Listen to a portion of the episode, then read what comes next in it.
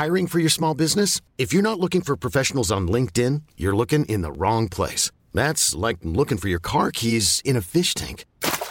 LinkedIn helps you hire professionals you can't find anywhere else, even those who aren't actively searching for a new job but might be open to the perfect role. In a given month, over 70% of LinkedIn users don't even visit other leading job sites. So start looking in the right place. With LinkedIn, you can hire professionals like a professional. Post your free job on linkedin.com slash achieve today. Hey, it's Danny Pellegrino from Everything Iconic. Ready to upgrade your style game without blowing your budget? Check out Quince. They've got all the good stuff, shirts and polos, activewear, and fine leather goods, all at 50 to 80% less than other high-end brands. And the best part? They're all about safe, ethical, and responsible manufacturing. Get that luxury vibe without the luxury price tag. Hit up quince.com slash upgrade for free shipping and 365 day returns on your next order. That's quince.com slash upgrade. Ever catch yourself eating the same flavorless dinner three days in a row? Dreaming of something better? Well, HelloFresh is your guilt free dream come true, baby. It's me, Kiki Palmer. Let's wake up those taste buds with hot, juicy pecan crusted chicken or garlic butter shrimp scampi. Mm. Hello Fresh. Stop dreaming of all the delicious possibilities and dig in at HelloFresh.com. Let's get this dinner party started.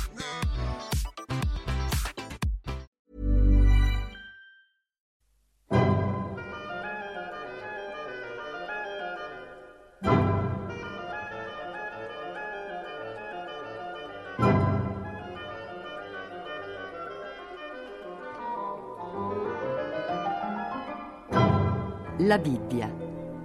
Ruggero De Daninos legge L'Esodo. Esegesi biblica di Gianfranco Ravasi.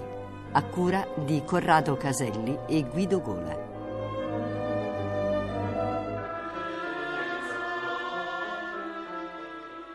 Le dieci piaghe d'Egitto. Tutti, penso, sentendo queste parole, sanno di che cosa si tratti. Il racconto comincerà proprio tra poco, il racconto di queste dieci piaghe, e una parola almeno di apertura bisognerebbe dirla. In ebraico, infatti, le piaghe non sono chiamate piaghe, è una traduzione che è invalsa, ma in realtà in ebraico abbiamo colpi, flagelli, ma anche vengono definiti come segni, prodigi, cioè miracoli, che indicano qualcosa di più di un evento naturale strepitoso. Per il narratore biblico c'è sicuramente un preciso riferimento all'ambiente egiziano da cui si parte per fare questa rappresentazione del giudizio di Dio sul popolo che rende schiavo gli altri, sull'oppressore, il faraone oppressore. C'è un riferimento, ma noi però dobbiamo subito andare al di là di quell'evento nelle sue coordinate storico-geografiche, culturali. La narrazione delle varie piaghe non è un resoconto storico, è piuttosto la verità che si vuole comunicare non è di tipo storico ma religioso. Vuole appunto indicare l'azione di Dio, la parola di Dio che agisce e che libera attraverso gli stessi strumenti che sono gli strumenti cosmici della realtà storica. Il primo flagello che ascolteremo lo voglio subito spiegare ha un punto di partenza concreto, suppone un inquinamento del Nilo, che era un po' la colonna vertebrale dell'economia egiziana. Il fenomeno è ben noto in Egitto viene chiamato ancora oggi il fenomeno del Nilo rosso. Non è l'acqua cambiata in sangue, è causato in realtà questo fenomeno in luglio-agosto dal fango della grande piena del fiume ormai in riflusso. Alcuni microorganismi rossastri presenti nell'acqua la rendono di un colore simile al sangue. Inoltre causano delle forti morie di pesci in seguito all'ossigeno che sottraggono alle acque. Il riferimento concreto però è sempre per l'autore biblico un segno, un segno di qualcos'altro, è un segno appunto dell'azione di Dio, un'azione che sarà sempre più grandiosa e potente. Per ora è ancora un'azione quasi direi eh, sottile, leggera, lieve, tant'è vero che persino i maghi egiziani riescono a fare sortilegi di questo genere.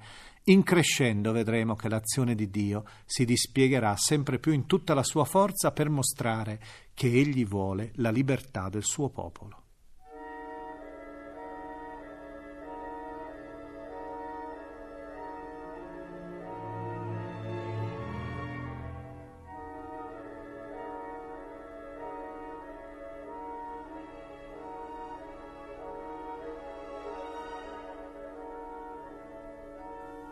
Il Signore disse a Mosè, vedi, io faccio di te un Dio per il faraone, e Aronne tuo fratello sarà il tuo profeta. Tu dirai tutto quello che ti ordinerò, e Aronne tuo fratello parlerà al faraone perché lasci andare via i figli di Israele dalla sua terra. Ma io indurirò il cuore del faraone e moltiplicherò i miei segni e i miei prodigi in terra d'Egitto. Il faraone non vi ascolterà e porterò la mia mano contro l'Egitto e farò uscire le mie schiere, il mio popolo, i figli di Israele dalla terra d'Egitto con grandi castighi. Gli egiziani sapranno allora che io sono il Signore, quando stenderò la mia mano sull'Egitto e farò uscire i figli di Israele di mezzo a loro. Mosè e Aaronne fecero come aveva ordinato loro il Signore, fecero esattamente così. Quando parlarono al faraone, Mosè aveva 80 anni e Aaronne 83. Il Signore disse a Mosè e ad Aaronne, se il faraone vi parla dicendo fate un prodigio, dirai ad Aronne, prendi il tuo bastone e gettalo davanti al faraone, diventerà un serpente. Mosè ed Aronne vennero dal faraone e fecero come aveva ordinato il Signore. Aronne gettò il suo bastone davanti al faraone e davanti ai suoi servi e diventò un serpente. Ma anche il faraone chiamò sapienti e incantatori e anche i maghi d'Egitto coi loro sortilegi fecero così. Ognuno gettò il proprio bastone, che diventò un serpente, ma il bastone di Aronne ingoiò i loro bastoni. Tuttavia, il cuore del faraone restò duro e non li ascoltò, come aveva predetto il Signore. Il Signore disse a Mosè, il cuore del faraone è irremovibile, rifiuta di lasciare andare il popolo. Va dal faraone al mattino, proprio quando esce verso l'acqua. Mettiti in modo da incontrarlo sulla riva del Nilo e terrai in mano il bastone che si è cambiato in serpente. Gli dirai, il Signore, Dio degli ebrei, mi ha mandato da te dicendo, manda via il mio popolo, perché mi serva nel deserto ma tu finora non hai ascoltato. Così dice il Signore. Con questo saprai che io sono il Signore. Ecco, con il bastone che ho in mano, io colpirò l'acqua che è nel fiume e si cambierà in sangue. I pesci che sono nel fiume moriranno, il fiume puzzerà e l'Egitto non potrà più bere l'acqua del Nilo. Il Signore disse a Mosè, Dì ad Aronne, prendi il tuo bastone e stendi la tua mano sulle acque dell'Egitto, sui suoi fiumi, sui suoi canali, sui suoi stagni e su tutti i loro depositi d'acqua, e diventerà sangue. Ci sarà sangue in tutto il paese d'Egitto, nei recipienti di legno e di pietra. Così fecero Mosè ed Aronne, come aveva ordinato il Signore. Aronne alzò il bastone e colpì l'acqua che era nel Nilo, sotto gli occhi del faraone e dei suoi servi, e tutta l'acqua che era nel fiume si cambiò in sangue. I pesci che erano nel fiume morirono. Il fiume puzzò e gli egiziani non poterono berne le acque. Vi fu sangue in tutto il paese d'Egitto. Ma anche i maghi egiziani, con i loro sortilegi, fecero la stessa cosa il cuore del faraone si indurì e non li ascoltò come aveva predetto il Signore. Il faraone si voltò e rientrò a casa sua e non si curò neppure di questo fatto.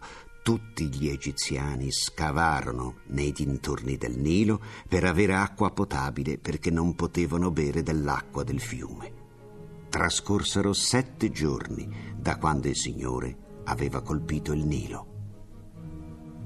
Il Signore disse a Mosè, va dal faraone e digli, così ha detto il Signore, manda via il mio popolo perché mi serva. E se tu rifiuti di mandarlo via, ecco io colpirò tutto il tuo territorio con le rane. Il Nilo pullulerà di rane. Usciranno e verranno nella tua casa, nella camera dove riposi, e sul tuo letto, nella casa dei tuoi servi, e tra il tuo popolo, nei tuoi forni e nelle tue madie. Contro di te, contro il tuo popolo e contro tutti i tuoi servi usciranno le rane.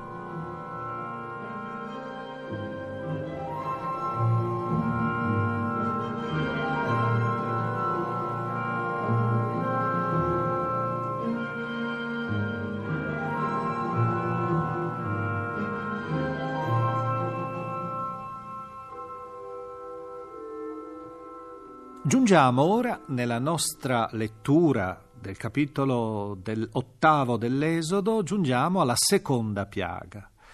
Secondo uno schema che si ripete in tutte le eh, narrazioni delle varie piaghe d'Egitto, c'è sempre alla fine il eh, faraone che dimostra una specie di conversione, ma lentamente questa conversione ritorna in sé e Dio deve di nuovo intervenire col suo prodigio. Che cos'è la seconda piaga? La seconda piaga è la moltiplicazione delle rane. Vedremo subito dopo succedere la terza piaga, quella delle zanzare, e la quarta piaga, quella dei mosconi. Ma eh, di per sé sono queste esperienze, sono esperienze che si possono tranquillamente vedere nell'interno dell'area non solo del delta ma un po' di tutto il corso del Nilo. Anche i nostri giorni in cui la situazione del Nilo è profondamente cambiata in seguito alla costruzione della diga di Aswan che di molto ha cambiato direi proprio il sistema eh, geologico ed ecologico di questa regione. Tuttavia la presenza di questi parassiti, per esempio, oppure delle rane che eh, si diffondono in maniera abnorme, il racconto ha persino dei contorni un po' granghignoloschi, dei, dei contorni quasi barocchi, di tipo proprio squisitamente orientale, raccolte in mucchi le rane, per esempio, ammorbarono col loro fetore l'aria, attestando però sempre che il Dio di Israele era la radice di quel flagello. Il narratore usa queste immagini soprattutto per riportare sempre a quell'elemento fondamentale che era che è la presenza di Dio nell'interno di queste vicende. In particolare vorrei fare un cenno alla quarta piaga, quella dei cosiddetti mosconi, è in realtà la mosca tropicale che tecnicamente viene chiamata la Stomoxis calcitrans che attacca uomini e bestie e si diffonde soprattutto quando il Nilo è in deflusso. Un racconto, perciò, che ha molti elementi concreti, ma che l'ascoltatore antico e io direi anche l'ascoltatore moderno deve sempre sentire come una specie di parabola, una parabola dell'azione di Dio che si schiera, si schiera apertamente dalla parte degli ultimi e degli schiavi.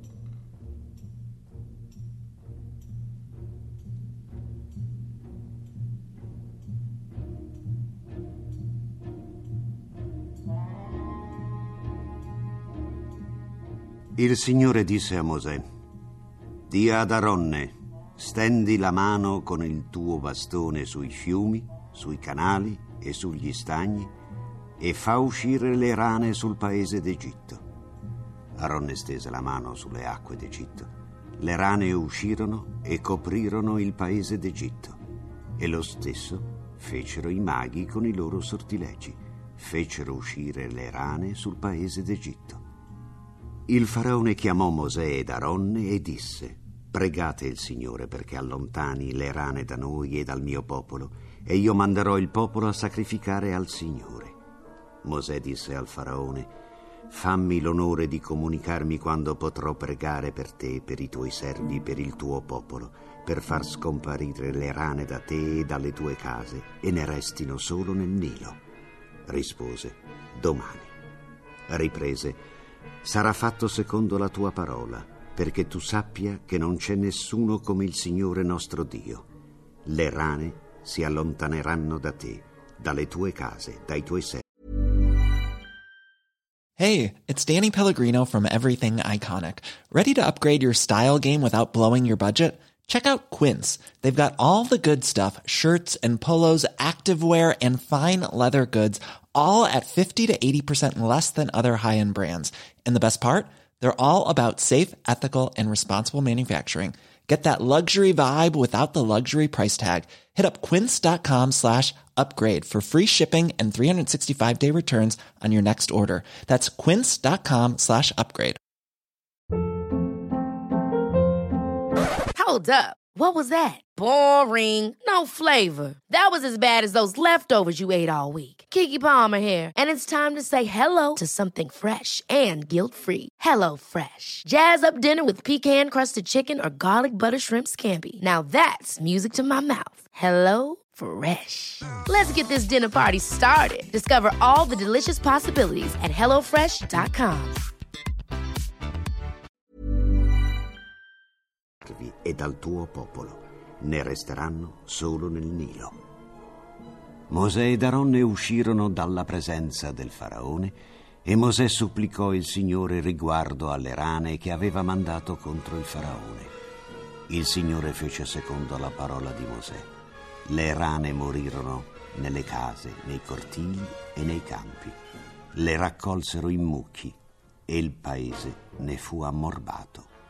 Il faraone, vedendo che c'era un po' di sollievo, si ostinò in cuor suo e non diede loro ascolto, come aveva predetto il Signore.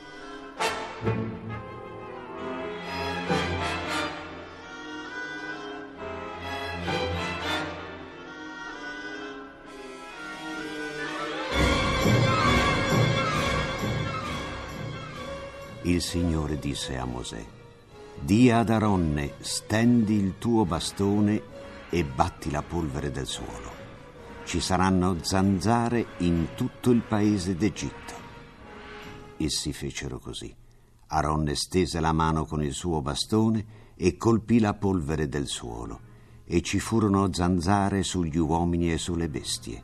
Tutta la polvere del suolo diventò zanzare in tutto il paese d'Egitto.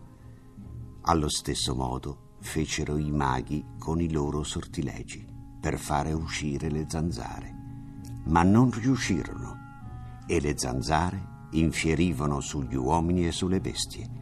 I maghi dissero al faraone, è il dito di Dio, ma il cuore del faraone si ostinò e non diede ascolto come aveva predetto il Signore.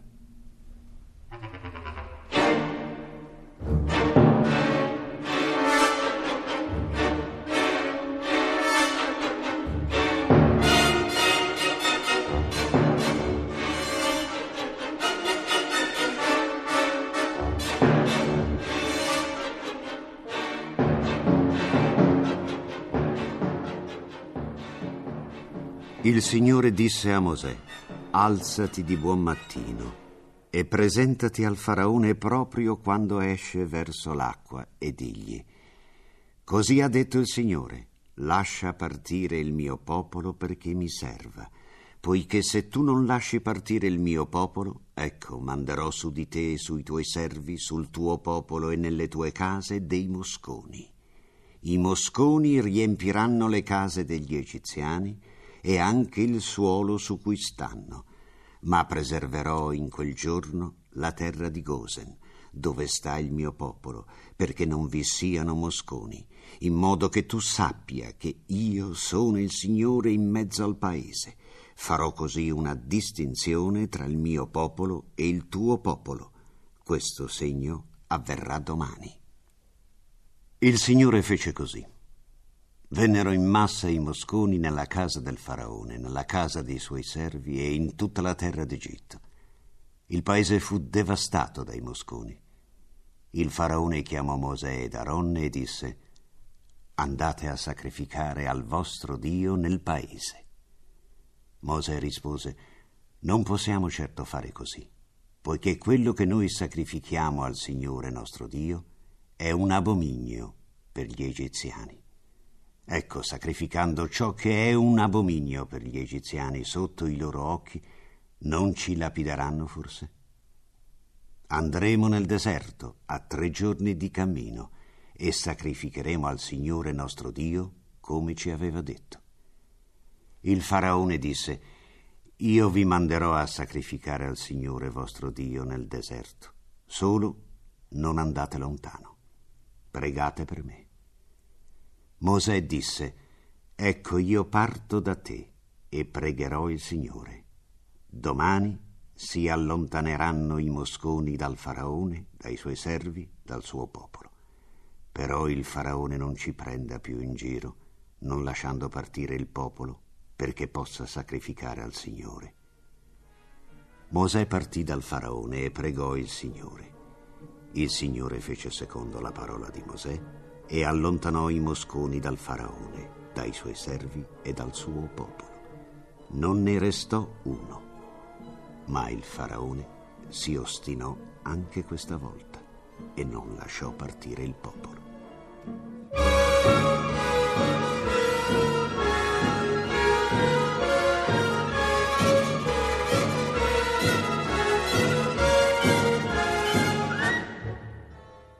Giunti al termine della lettura dei capitoli 7 e 8 dell'Esodo, possiamo ora lasciare ancora una volta alla voce alla musica. Alle spalle abbiamo queste specie di scenari, sono scenari che per chi è vissuto in Egitto, ha conosciuto l'Egitto, sono sicuramente anche scenari molto concreti e immediati, ma d'altra parte sono anche per chi invece legge ora la Bibbia e noi purtroppo non possiamo fare se non una lettura che dà uno sguardo dall'alto, che non entra in tutti i meandri di questo testo, è per chi legge la Bibbia con attenzione, è invece una specie di grande lezione che viene data. Le ultime righe che sono state lette poco fa dicevano così: Il faraone si ostinò anche questa volta e non lasciò partire il popolo. Beh, questa riga è quasi un po' la spiegazione di tutto il significato ultimo di queste piaghe. Da un lato c'è l'arroganza del potere, il potere che magari per un momento cede, ma poi subito si erge in tutta la sua forza e anche nella sua volgarità oppressiva. E dall'altra parte c'è un popolo che con sofferenza continua a levare lo sguardo all'orizzonte in attesa di una lama di luce questi grandi segnali, queste epifanie di Dio che sono le piaghe, sono nient'altro che una specie di anticipazione di quell'alba, l'alba verso cui tutto Israele marcerà, verso la terra della libertà.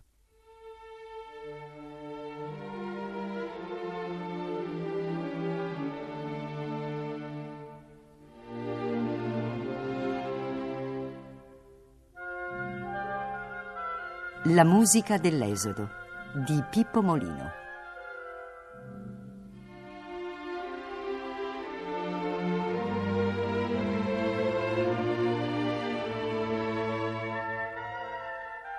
Per raccontare in musica le dieci piaghe d'Egitto del libro dell'Esodo, ritorniamo al grande oratorio di Handel Israel in Egypt Israele in Egitto, che ci presenta questa narrazione con una drammaticità e un'efficacia artistica senza pari.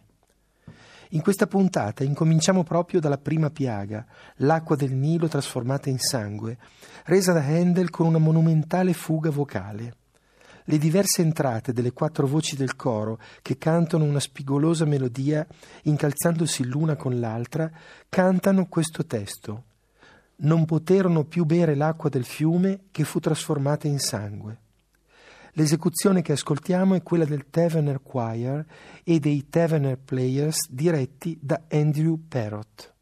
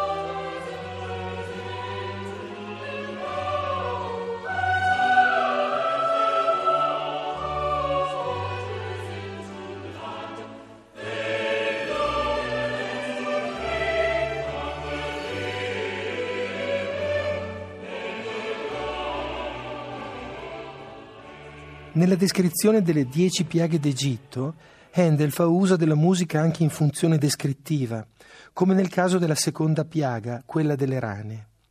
Notare l'andamento saltellante dell'accompagnamento strumentale in quest'aria per contralto, qui realizzata dal controtenore, di cui ascoltiamo l'inizio.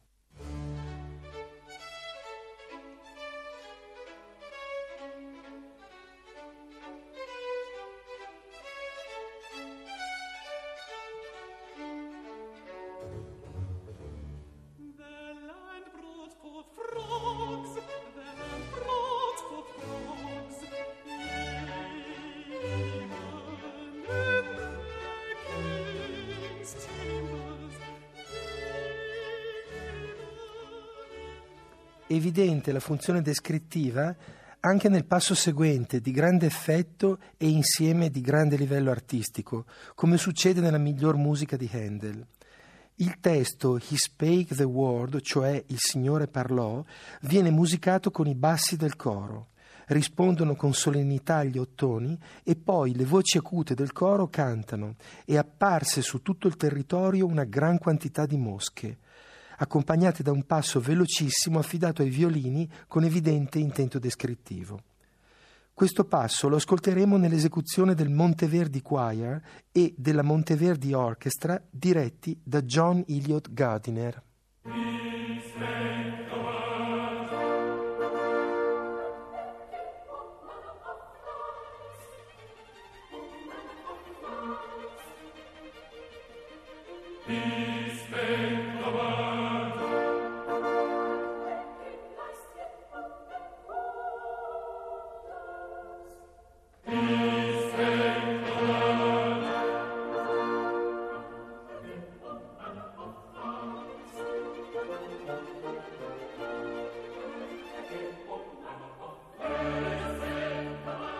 Abbiamo trasmesso la ventottesima puntata di La Bibbia, esegesi biblica di Gianfranco Ravasi, lettura di Ruggero De Daninos, da La Bibbia di Famiglia Cristiana, nuovissima versione dai testi originali, edizioni San Paolo. È intervenuto Pippo Molino. Consulente musicale Nicola Pedone. Realizzazione tecnica Bianca Maria Bezzeccheri. Coordinamento Carla Maria Mastrangelo.